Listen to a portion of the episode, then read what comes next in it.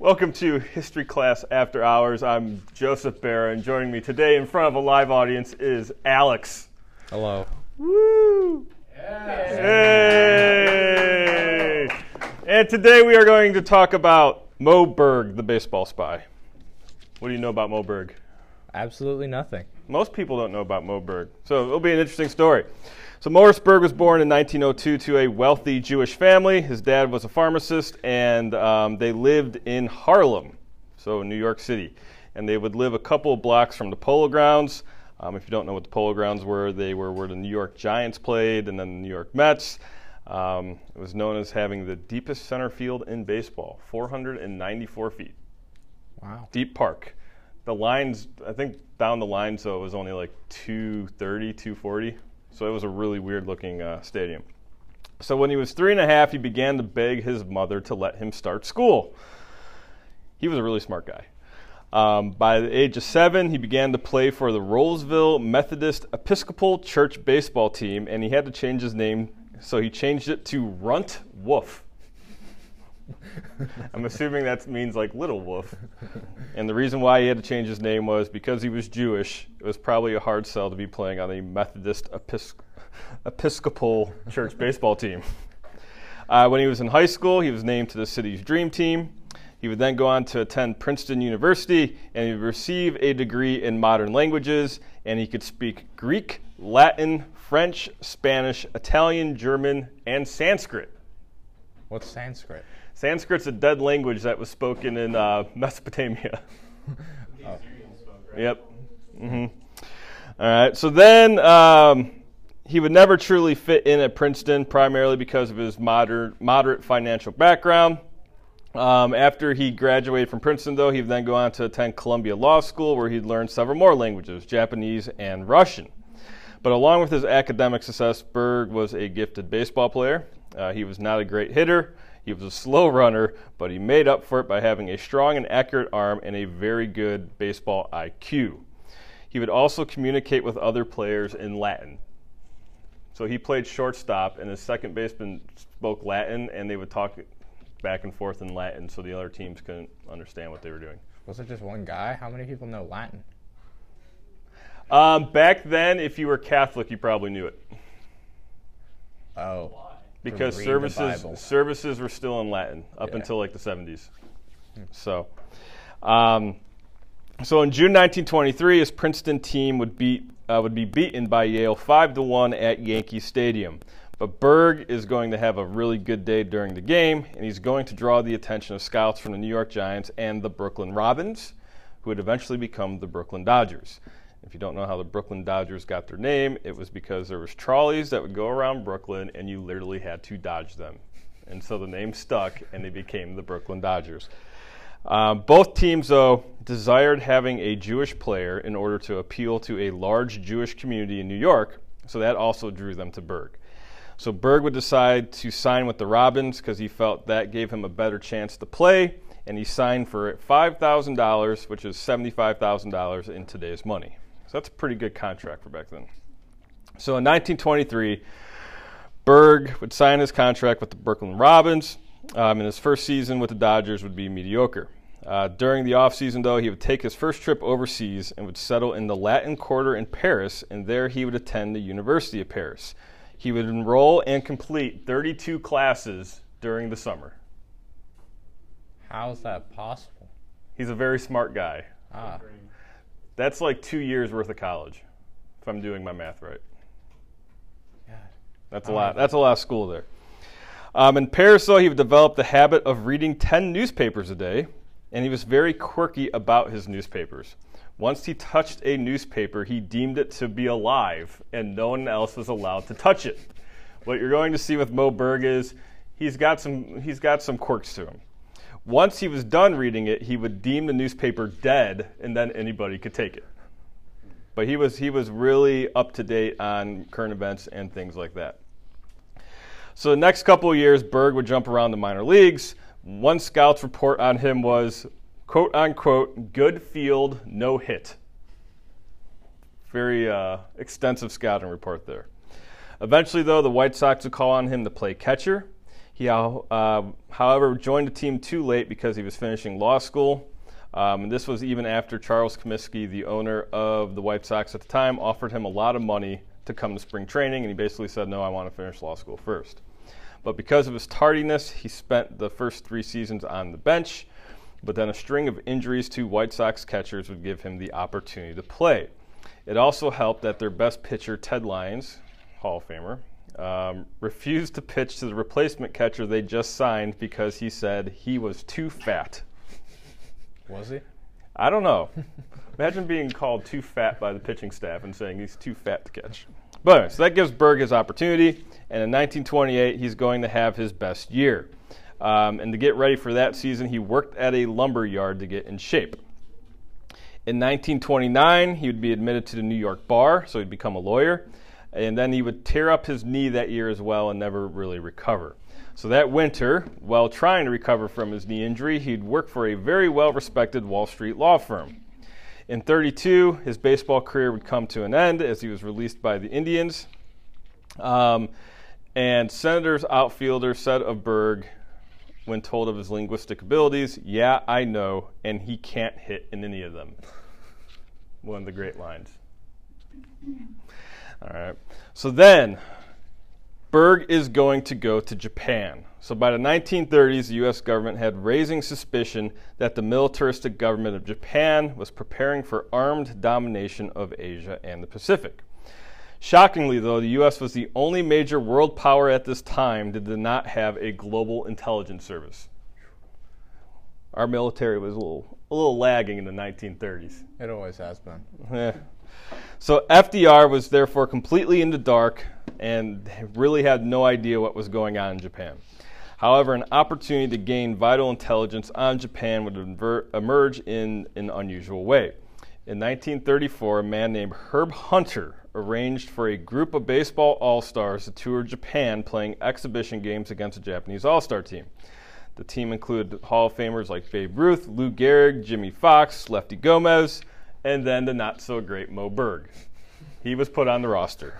Everybody was like, why is this guy Moe Berg on the roster with all these legends? Moe Berg himself was a little on the confused side. But then his, the reason for him being on the roster is it's, it's told to him. So the U.S. government had stepped in and put him on the team, knowing that he had spoke Japanese and he had been in Japan before. Um, so the government felt with this experience, along with his ability to speak Japanese and his high intellect, he would be the perfect person to sneak on the team and work as an operative to gain intelligence. Berg would eagerly accept the challenges because he felt he owed a debt to the United States because the country had been so good to his immigrant parents. So when the team arrived in Japan, Berg gave a welcome speech in Japanese and then would address the legislator. Once in Tokyo, though, Berg would carry out his plan. He would make his way to one of the tallest buildings in Tokyo, which was a hospital. He had a story to go along with this. He said he was there to visit the daughter of U.S. Ambassador Joseph Grow because she had just undergone surgery. And uh, the government even makes up the story on how her favorite player was Moe Berg, even though he was like horrible. Um, so in reality, he was there to gather intelligence. So carrying a briefcase, he would find a stairwell and stealthily make his way to the roof. He will later say he's even wearing a kimono to try to blend in. All right. There he pulls out a 16 millimeter camera and began recording a panorama of the city. So prior to leaving for Japan, Berg had made a cover story to explain having the camera. The U.S. government had arranged for the company Movietone News to write a letter stating that Berg had been contracted to film the All Star Tour for the audience at home. The story would help him get the camera in Japan, but would not help if he was caught on the roof by the Japanese military police called the Kempeitai. They were like the uh, Gestapo in Japan. Oh. They were really brutal. Have you ever seen the show um, Man in the High Castle? No. Yeah. The Kempeitai plays a big part in that. They just go around like. That's be- the one on the west coast, right? Correct. Yeah. They just go around like beating people and yeah, it's basically the Gestapo, the Japanese version. um, this would not deter Berg, though, and he would take several hundred feet of panoramic views of Tokyo, which had the view of several miles in all directions, and he would never meet the ambassador's daughter. So I'm really hoping that Moe Berg really wasn't her favorite baseball player because he never showed up. Imagine the disappointment in that poor child. Your favorite baseball player is coming. I'm in the hospital. She's still she's still waiting there for him. That was her one wish. That was her one wish. So the intelligence that Berg had gained on Tokyo would be vital in plan- planning the Doolittle raids once the war started, because that's basically the only film we had of Tokyo. When Berg returned to the U.S., he had played for the U.S. Uh, for the Boston Red Sox for a couple seasons. Um, he would also make several appearances on the radio quiz show Information Please, and would do very well. Baseball commissioner Kennesaw Mountain Landis would say of his appearance, Berg, in just 30 minutes, you did more for baseball than I've done the entire time I've been commissioner. Because most people thought all baseball players were idiots. He- They're like, hey, we got a smart one. We got a smart baseball player. All right. So his career officially ends in 1939.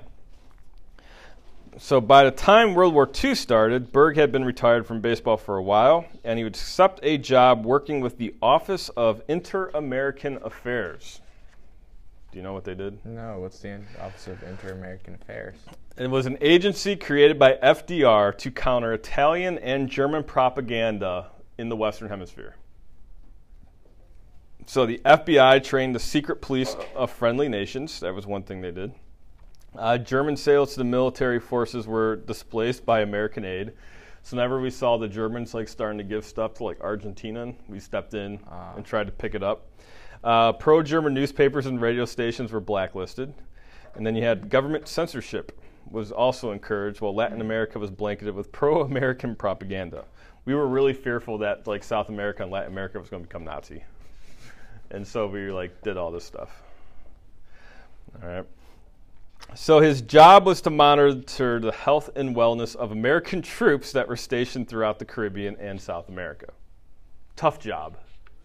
Well, you know, at least you're in the Caribbean. You are in the Nice. Caribbean. Yeah. But I'm thinking 1941, we really don't have that many troops. So he's, he's not really working that hard. In 43, he would leave the organization because he felt like South America posed little threat to the U.S. and his services could be used elsewhere. So at this point, he takes a job with the OSS, or the Office of Strategic Services, that would become the precursor of CIS. the CIA. CIA. Yep. So now he's he's getting into the espionage business again. He's going to be assigned to the Secret Intelligence Branch of the OSS. His first mission was to parachute in the former country Yugoslavia and gather intelligence on resistance. All right. Um, so basically, they dropped him behind lines in Yugoslavia, and he was supposed to go around speaking to all these resistance groups that were fighting the Nazis, and he was supposed to determine whether or not it was worth giving them military aid. Was This- what's his name? The leader at the time? Tito? Yeah. No, Oh, You never met. Tito? he never met Tito. Ah. Um, he would also help prepare Slavic Americans, primarily from the area of Yugoslavia, to be dropped in to help the resistance movement. So he was also recruiting um, people from the Balkans who were living in the United States to go fight in the Balkans against Nazis, to work side by side with the resistance. How do you do movements. that? Did you just I'm go a- door to door? If I had to guess, it was because the Croatians were a fascist puppet state during World War II. So all you had to tell the Bosnians and the Serbians was that, was that they were fighting Croatians. And they were probably like, let's go. I was going to say they probably used a census to figure out where the people in America were living. I could probably assume that most of the people that this guy recruited were Bosnians and Serbs. A lot of Croatians weren't happy with uh, us. Uh, so his next mission would be to send uh, would send him to Italy as part of what was called Project Larson. He's going to have two goals. He was supposed to interview Italian physicists to see what they knew in regards to the Nazis' uh, atomic bomb program. He was also supposed to kidnap Italian rocket and missile specialists and bring them back to the U.S. to help the U.S. build rockets. Did he get any? No, Clear about the, clear about the Italians. with that? I didn't know the Italians had a rocket program in World War II. so Berg would travel to Italy and met with physicist Edoardo Amaldi and Giancarlo Wick, who admitted that they had done had not done any atomic research for the Germans and suspected that even if the Germans were working on an atomic bomb, it would have taken them at least a decade to complete it. Complete it. Berg then continued to visit with other Italian scientists throughout the summer, though little was learned about a German nuclear program. In December of 44, the OSS learned that renowned German physicist Werner Heisenberg was leaving Germany to give a lecture in Zurich. Berg was ordered to attend the conference and make contact with Heisenberg. And he was told if there was any indications that the Germans were working on the bomb, he was ordered to shoot Heisenberg inside the lecture hall during his speech if necessary. Didn't he end up not shooting him? Correct. He attends the lecture, sat with a pistol in his pocket, and basically he was also given a cyanide tablet because I'm pretty sure they told him once you shoot him, you're probably going to have to kill yourself. So we don't, so no one knows who you are. Um, but Heisenberg did not real, reveal anything about the German nuclear program, therefore he was saved. Well, that's stupid. Who's going to reveal the German nuclear program in a in a conference meeting? You just got to go ahead and kill him. you just got to go ahead and kill him in front of everybody. At that point, it doesn't matter. Well, well, he's going to get to know Heisenberg a little bit more. Okay, so Berg was able to meet with Heisenberg's Swiss host and OSS source Paul Scherr and secure an invitation to dine with Heisenberg later that week. And Berg listened carefully to the conversation that evening, but there was no indication the Germans were even working on an atomic bomb. And that So- would be Berg's final mission of World War II.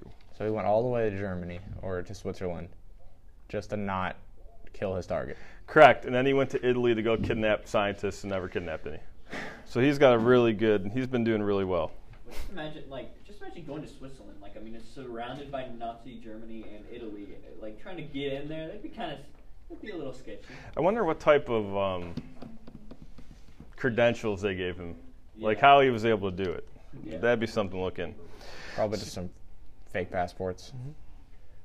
So after the war, Berg was occasionally employed by the CIA. However, he was never allowed to go on missions because of increasingly erratic behavior. He used to go on like these tangents and just start screaming things and all sorts of random stuff. Because he doesn't kill his target. Maybe that's why too. Yeah, he would re- he would request to be sent to Israel because he felt he owed it to his Jewish heritage, and he would write, "A Jew must do this" in his notebook. They declined his his request to go to Israel, saying, "You're too unstable and your skills have declined." Yeah, they have. In 52, Berg was hired by the CIA to use his old World War II contacts to gather information on the Soviet nuclear program. He was given $10,000 plus expenses. The CIA got nothing in return. So you're starting to see a trend here. The CIA agent who spoke to Berg on his return to Europe said that he was flaky. Yeah. He was then soon relieved from his duties. So for the next 20 years, Berg would not have a real job. He lived off of friends and relatives who would put up with him. A lot of times he was allowed to live because most people enjoyed his stories, which kept on getting more and more embellished as he got older. Like they kept on getting like more just like crazy. And he also didn't like to say, stay in the same places very long. It was said he would move from friend to friend, sometimes staying an hour, sometimes staying three weeks. But as Berg got older, he'd become more moody and snappish and did not care much about anybody except his books. He would still tell people he worked for the CIA. When asked what he did for a living, he would put his finger on his lips to give the impression that it was a secret. When people would ask about his life, he said he couldn't because it was classified information. He was a very private person. Uh, Berg would receive many requests to write his memoirs, but it turned them all down. He almost began work in 1960, but he quit after the co-write- co-writer assigned to work with him confused him with Mo, Ho- eh, can't talk, Moe Howard of the Three Stooges. That's what happens when you don't kill your target. So the guy started writing his biography on him, and then he saw like the first chapter, and it was about one of the Three Stooges. I mean, it's pretty accurate. Not a good look. Did he ever do anything important? No. We'll get to that. so, toward the end of his life, he would ride in a car with his friend William Klein, who was a salesman. Klein would park the car and make business calls, and Berg would just sit in the front seat and fall asleep. when appointments were over, Klein would take Berg to White Castle, great hamburgers, and he would just sit down and wolf down sliders. God. What else are you gonna do when you got nothing to do in life? Go Just, Exactly. just sit in a car and. Wow. All right. And then on May 29th, 1972, Berg would die from injuries sustained from a fall. His last words were, How did the Mets do today? He will be cremated, and his ashes will be spread over Mount Scopus in Jerusalem. So after the war, the OSS was disbanded. Berg was awarded the Medal of Freedom, the highest honor given to civilians during wartime, by Harry S. Truman. He declined to accept it without any public explanation, but the citation read Mr. Morris Berg, United States civilian, rendered exceptionally uh, meritorious, meritorious service of high value to the war effort from April 44 to January 46 in a position of responsibility in the European theater, he exhibited analytical abilities and keen, a keen planning mind. He inspired both respect and constant high level of endeavor on the part of the subordinates, which enabled his section to produce studies and analysis vital to the mounting of American operations. After his death, his sister Ethel requested and accepted the award on his behalf, later donating it to the Baseball Hall of Fame. In 1996, he was inducted to the National Jewish Sports Hall of Fame. In 2000, he was inducted to the Baseball Reliquary's Shrine of the Eternals. He is the only base he is the only baseball card currently on display at the CIA's headquarters in Langley, Washington. Langley, Virginia. I guess they have a really cool museum there, but you have to be a member of the CIA to see it. Well, of course. Yes, it's got like all their like tools, and that'd be Oh. awesome to see. And then in 2018, a movie called The Catcher Was a Spy, starring Paul Rudd as Berg, was made. It did not get very good reviews. No. Yeah. I think it's got like a 27 score on like Rotten Tomatoes or something. Okay. So that was story Moe Berg, baseball spy. Moral of the story: If you have a target, you better take it out. He didn't deem it necessary. He's like the guy don't know nothing. He just would have been shooting a man that knows nothing. Then you've been. All right, so that's story Moe Berg. Thank you for listening.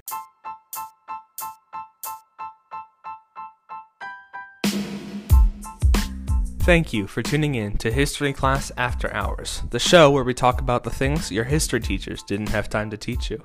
If you wanted to stay updated on upcoming events for the History Club, please visit www.starsmillhistoryc.wixsite.com forward slash 2020. If you liked this episode, please share it with your friends and subscribe to our channel on iTunes Podcasts, Spotify, or wherever you're listening. Be on the lookout for new episodes, and we'll be posting every week. Until next time, stay curious.